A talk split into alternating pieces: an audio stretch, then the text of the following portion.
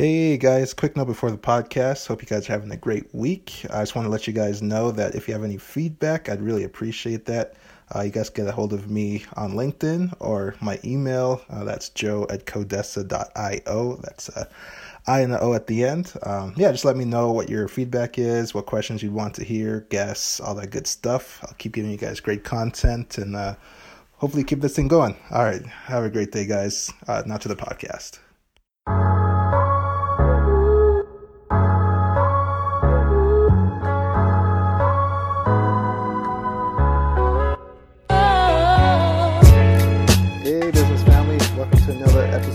Joe Momo Presents. I'm here with uh, a special guest today, this week. Um, he was the uh, CEO of Ronald McDonald House Charities here in southern Alberta. Um, he was also the CEO of Easter Seals Alberta and the current CEO of Kerby Center. Um, welcome to the podcast, uh, Larry Matheson. Well, thanks for having me on, Joe. My pleasure. Awesome. Uh, so yeah, let's jump in right into the podcast. Uh, yeah, so tell us a little bit about uh, your origin story, just for some context for our listeners. Well, you know, uh, many years ago, I won't, I won't say how many, but uh, I was uh, in university studying psychology, and uh, I, I thought uh, my big plan was to become a psychologist and, and help people through counseling. And uh, while I was doing my undergraduate degree, I started working part time with autistic kids, and I thought, man, this is this is great. I love this, and uh, started uh, going down a different path. Essentially, started becoming more interested in organizations that helped people than uh, than just helping people myself. I kind of thought, well, if I could become good at uh, running organizations that help people, I would have a much bigger impact than if I just started meeting with people one on one in an office or something. Mm. So that's kind of what led me to, to where I am now, I suppose. That's awesome.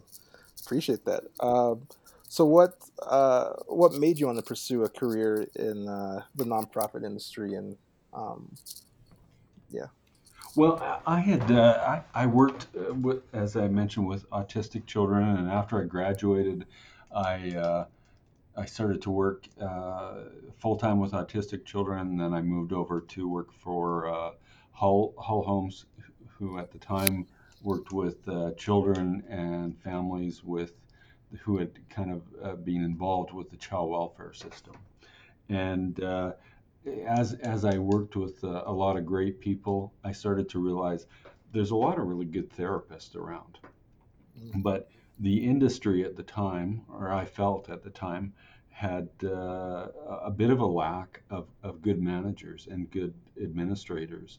Um, and that, that may have been a personal bias, but it kind of set me on a journey where I wanted to learn as much as I could about how do you make these organizations work well, work effectively, and essentially be more helpful. Mm, mm. That's really that's really awesome. Um, so, what was one thing I guess when you're starting your career um, that you wish you would have kind of kind of known uh, before you began your career career?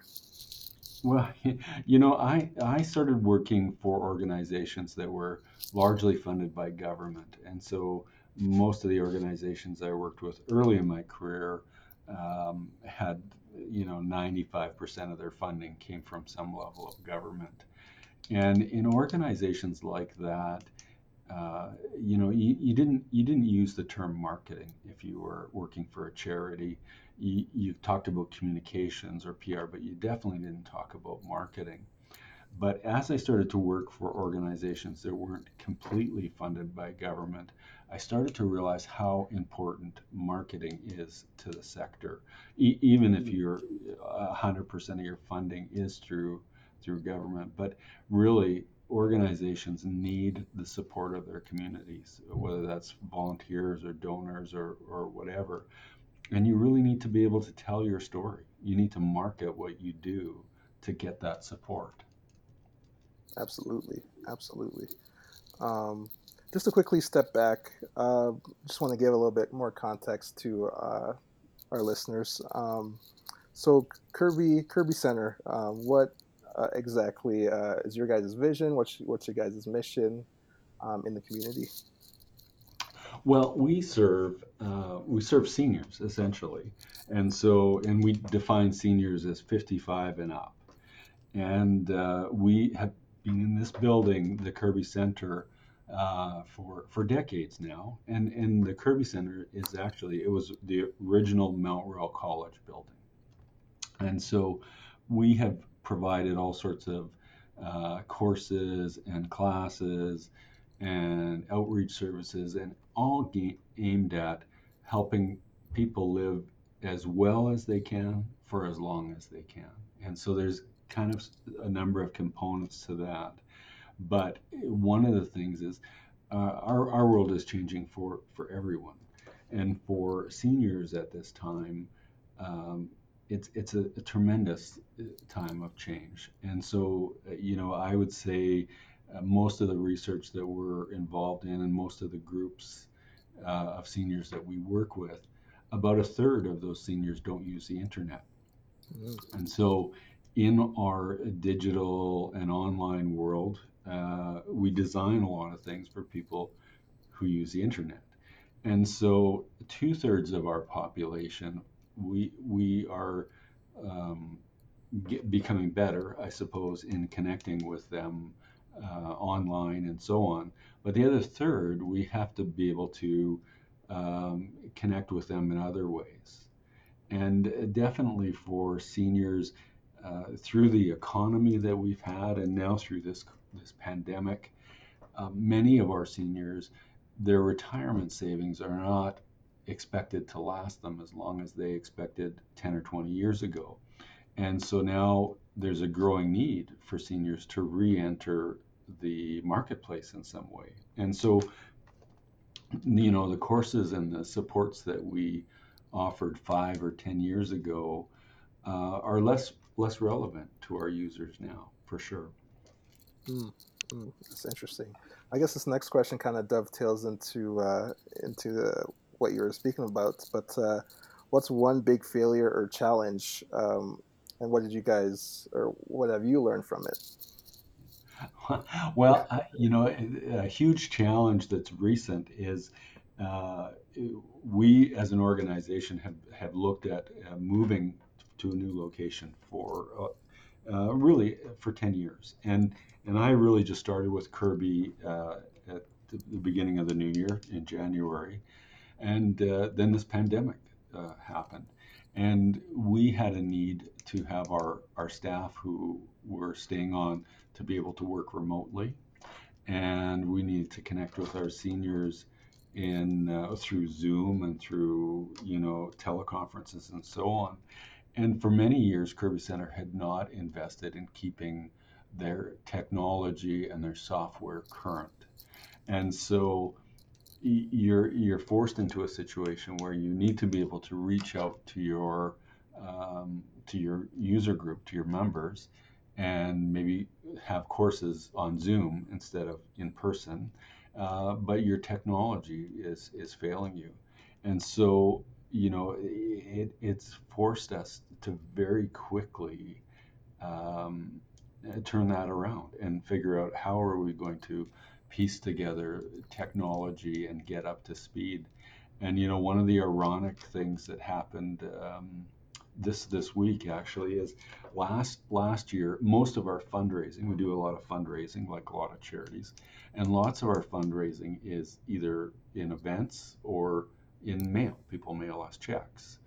And uh, and we still do those things but we don't do fundraising events right now and so we started uh, you know experimenting with more online and digital fundraising platforms and so last year in our last fiscal year uh, we had 45 online donations, which is incredibly low for an organization our size.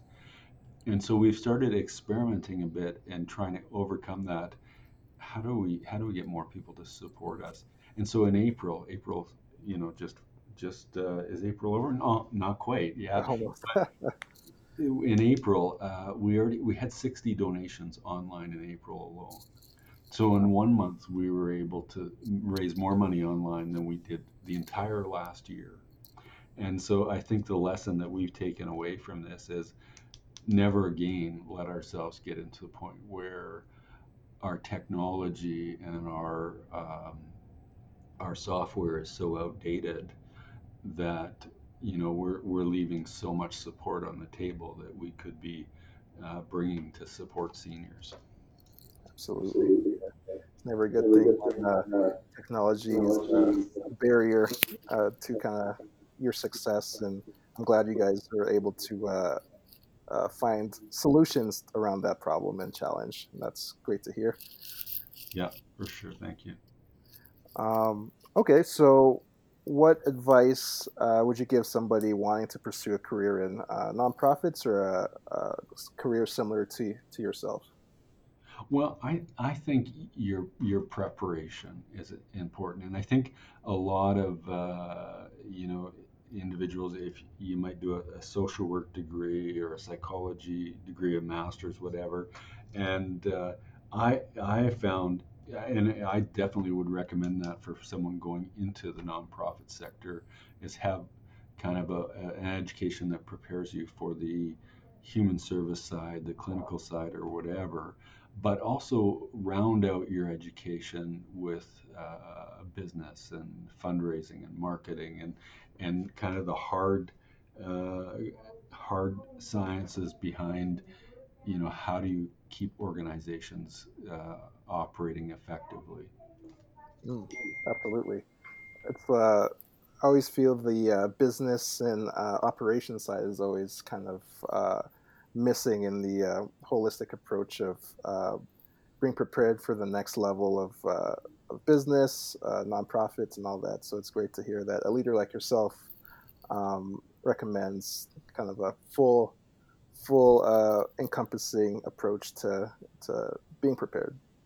Yeah, for sure. I think uh, even if you're whether you're in the for-profit or non-for-profit sector, uh, you can't stop learning uh, because the world is changing so rapidly, uh, and you, and you ha- I suppose you have to keep studying uh, those those areas.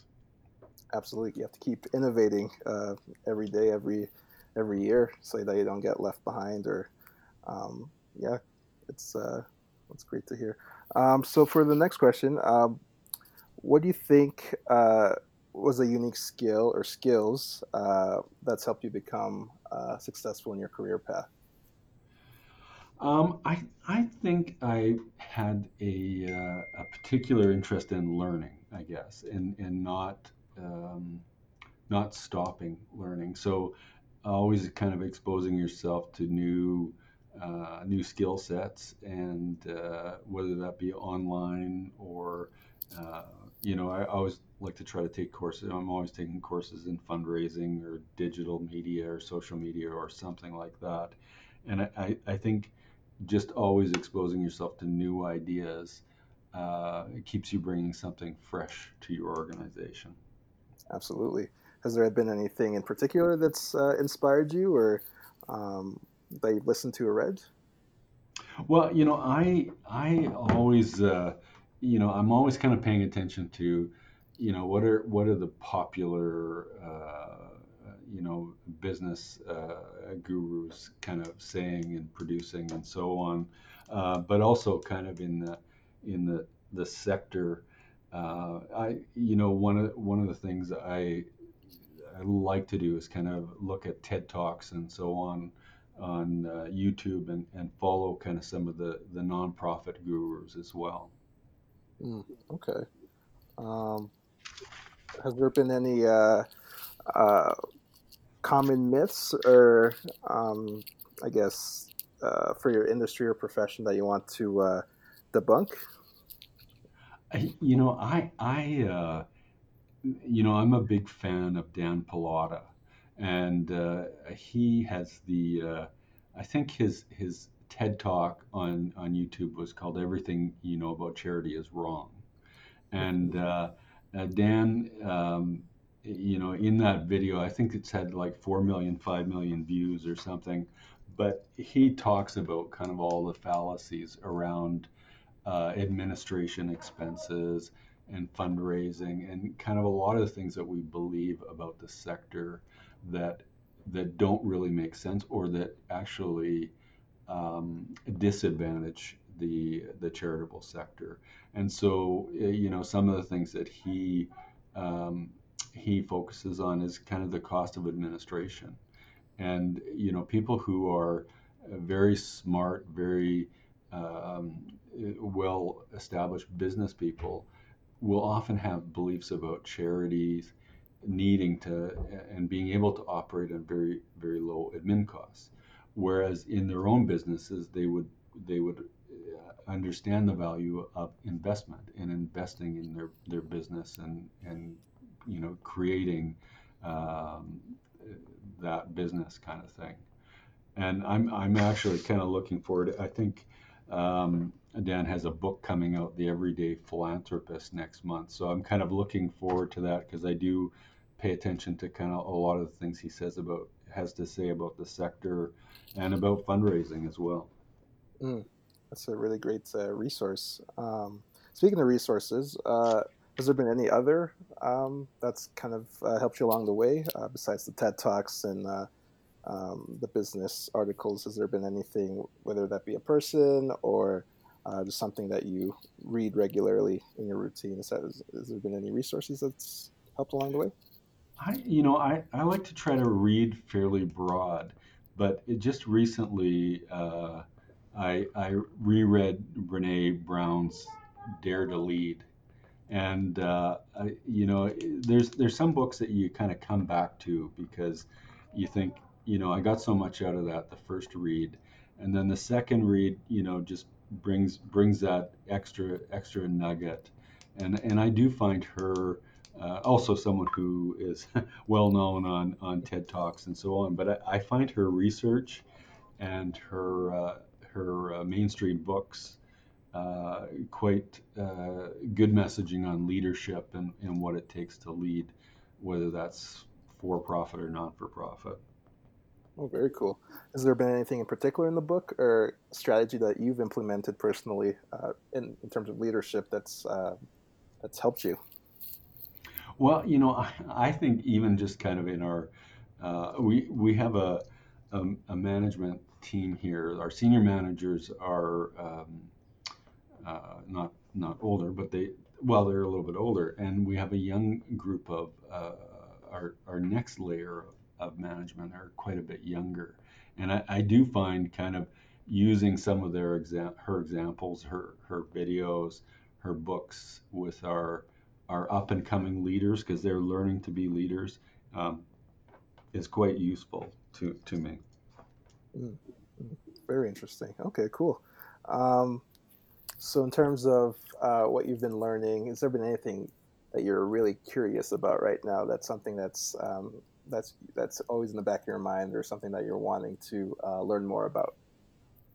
Well, you know, I I am uh, I'm kind of a or I've become, I suppose, a big social media fan, and I have through most of my career I've worked with families or with children or organizations that support families and children.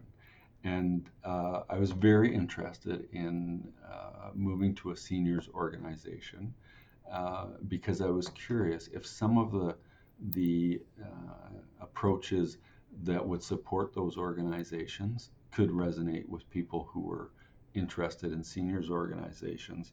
And I, and I really do think that um, you know for seniors, you know, if you look at on a percentage basis, how many you know what demographic is growing fastest on Instagram or Twitter, it, it always seems to be seniors because so many people are adopting the technology. And I, I think one of the things I'm really curious about is how as as seniors, you know, that one third of seniors who don't use the internet at all, um, how you can help them make that transition and, and, and use that technology, uh, whether it be social or just the internet as, as a whole kind of thing. Right. Yeah, absolutely. Um, it's always uh, uh, interesting to uh, see the trends. Um, like you saying, like you're saying, um, seniors are a very fast exploding demographic on social media. You see it on Facebook all the time. Yeah. Um, yeah, that's uh, that's an interesting insight there. Um, okay, stepping back a little bit, uh, Calgary. Um, what has how has it changed um, from when you started uh, to where you are today, or where you are now? Oh man, that's a, that's a, a good a good question. I mean, I, I, I think back. Uh, you, I moved up to Calgary when I was a kid from from the east, and uh, so I basically grew up in Calgary. And uh, I remember a time where the Calgary Tower was the, the tallest, largest building, and uh, and now. Uh, you know, you, you look at buildings like the Bow and, and Telus and stuff like that. It, the whole skyline is different but when I when I think of that architecture of downtown Calgary, um, I also kind of think of all the ups and downs the uh, Calgary business and Calgary economy has has gone through, and uh, you know it, it is definitely a changing city and a, and a city of um, resilience and survival. I think. Absolutely. I feel like uh, our city mentality is gonna what's gonna help us get through um, what we're currently going through in terms of the pandemic and um, yeah. the virus. So, uh, very tough city. we could get through uh, most of the things. yeah, yeah, it's a strange time, eh? Absolutely.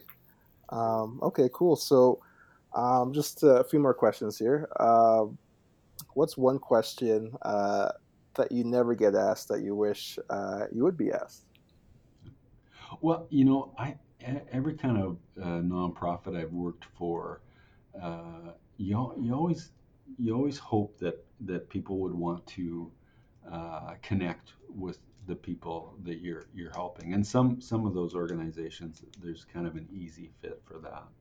But one of the things I notice with seniors is that uh, uh, people kind of kind of the general public is is very supportive of what we do, but but don't always know how to how to become engaged. And and you know with the pandemic, this is kind of an interesting um, surprise to us. Is is we have like thousands of members, and so we knew that those members would be isolated and and for seniors, isolation is, is an awful thing and something that w- we try to combat quite a bit. But we knew that because of health reasons, you had to be isolated. And so right away, we started calling out our, to our membership list. And so many of our, our the seniors that we were calling uh, were, were so socially isolated.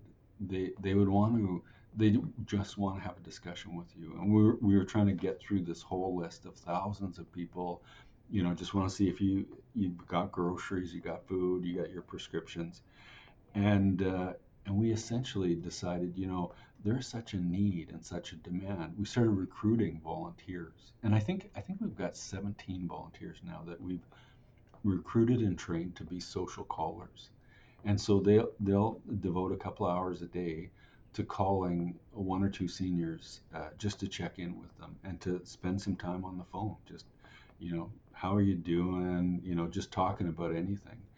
And I, you know, to see how much, how well received that is, how people are so thankful for that. Um, and it, you know, it just kind of brings me back to I, I, just really wish people would would ask us how how can we engage with seniors or how how can we help seniors kind of thing and I, and I think for every type of nonprofit you know leaders want to know how how can we get people to engage with the people we serve mm, very very interesting yeah I think what you guys are doing um, at the at your guys' organization is really powerful and really um, helpful to the community and um, yeah I'd like to ask you like how can people uh, engage and um, help out anywhere possible uh, and kind of move your guys' vision forward?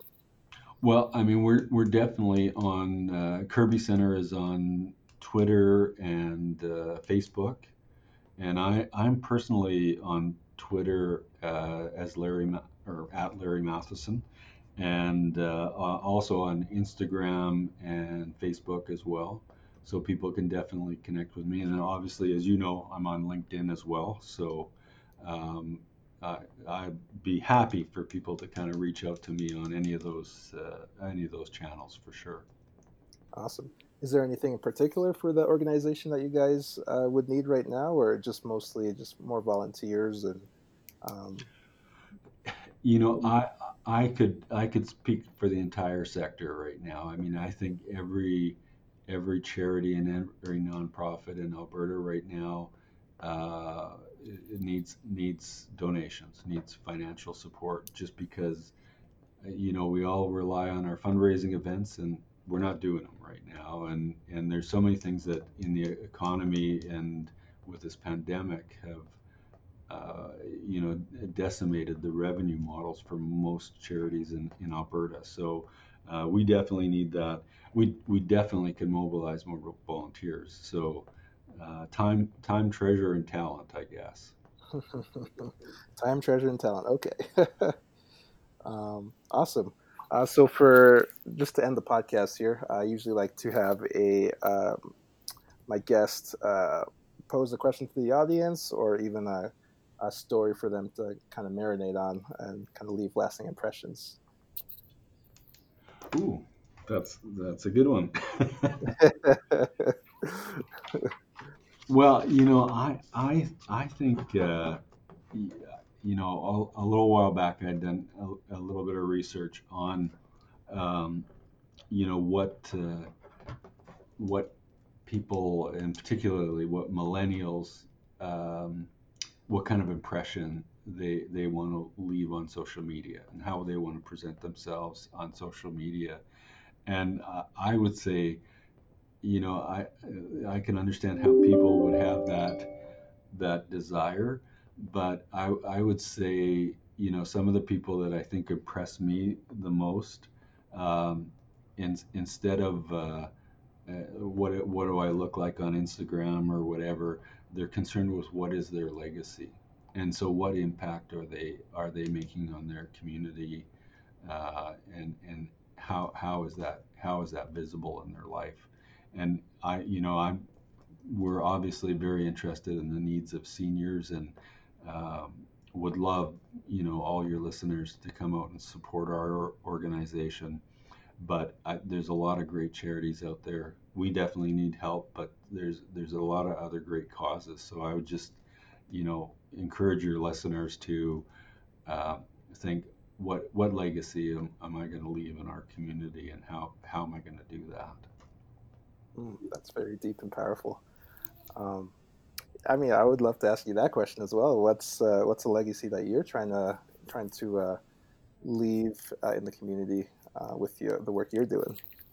Well, you know, I, again at this at this point in my career, I very purposefully uh, moved from organizations that serve kids uh, and support support families to, to seniors. Um, because I really, uh, I, I really was interested as much in the sector as as the people and that, we help, and uh, you know I, I really kind of want my legacy to be, um, you know, not only you know the people that my organization helps and and doing that better, but also helping other people who are leading other organizations and helping other people. So having an impact on the sector as well as on the people that we work with and or that I work with, I suppose, in my day job kind of thing.